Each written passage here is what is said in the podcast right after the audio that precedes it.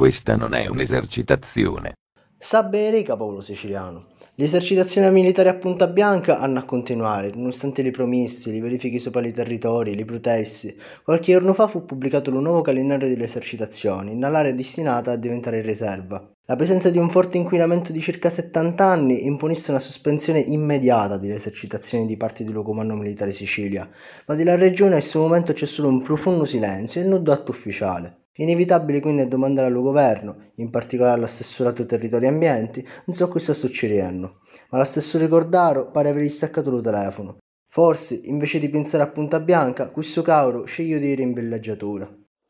Capito bene, luridissimi vermi? Signor sì, signore! Ah, che cazzo non vi ho sentito? Signor sì, signore!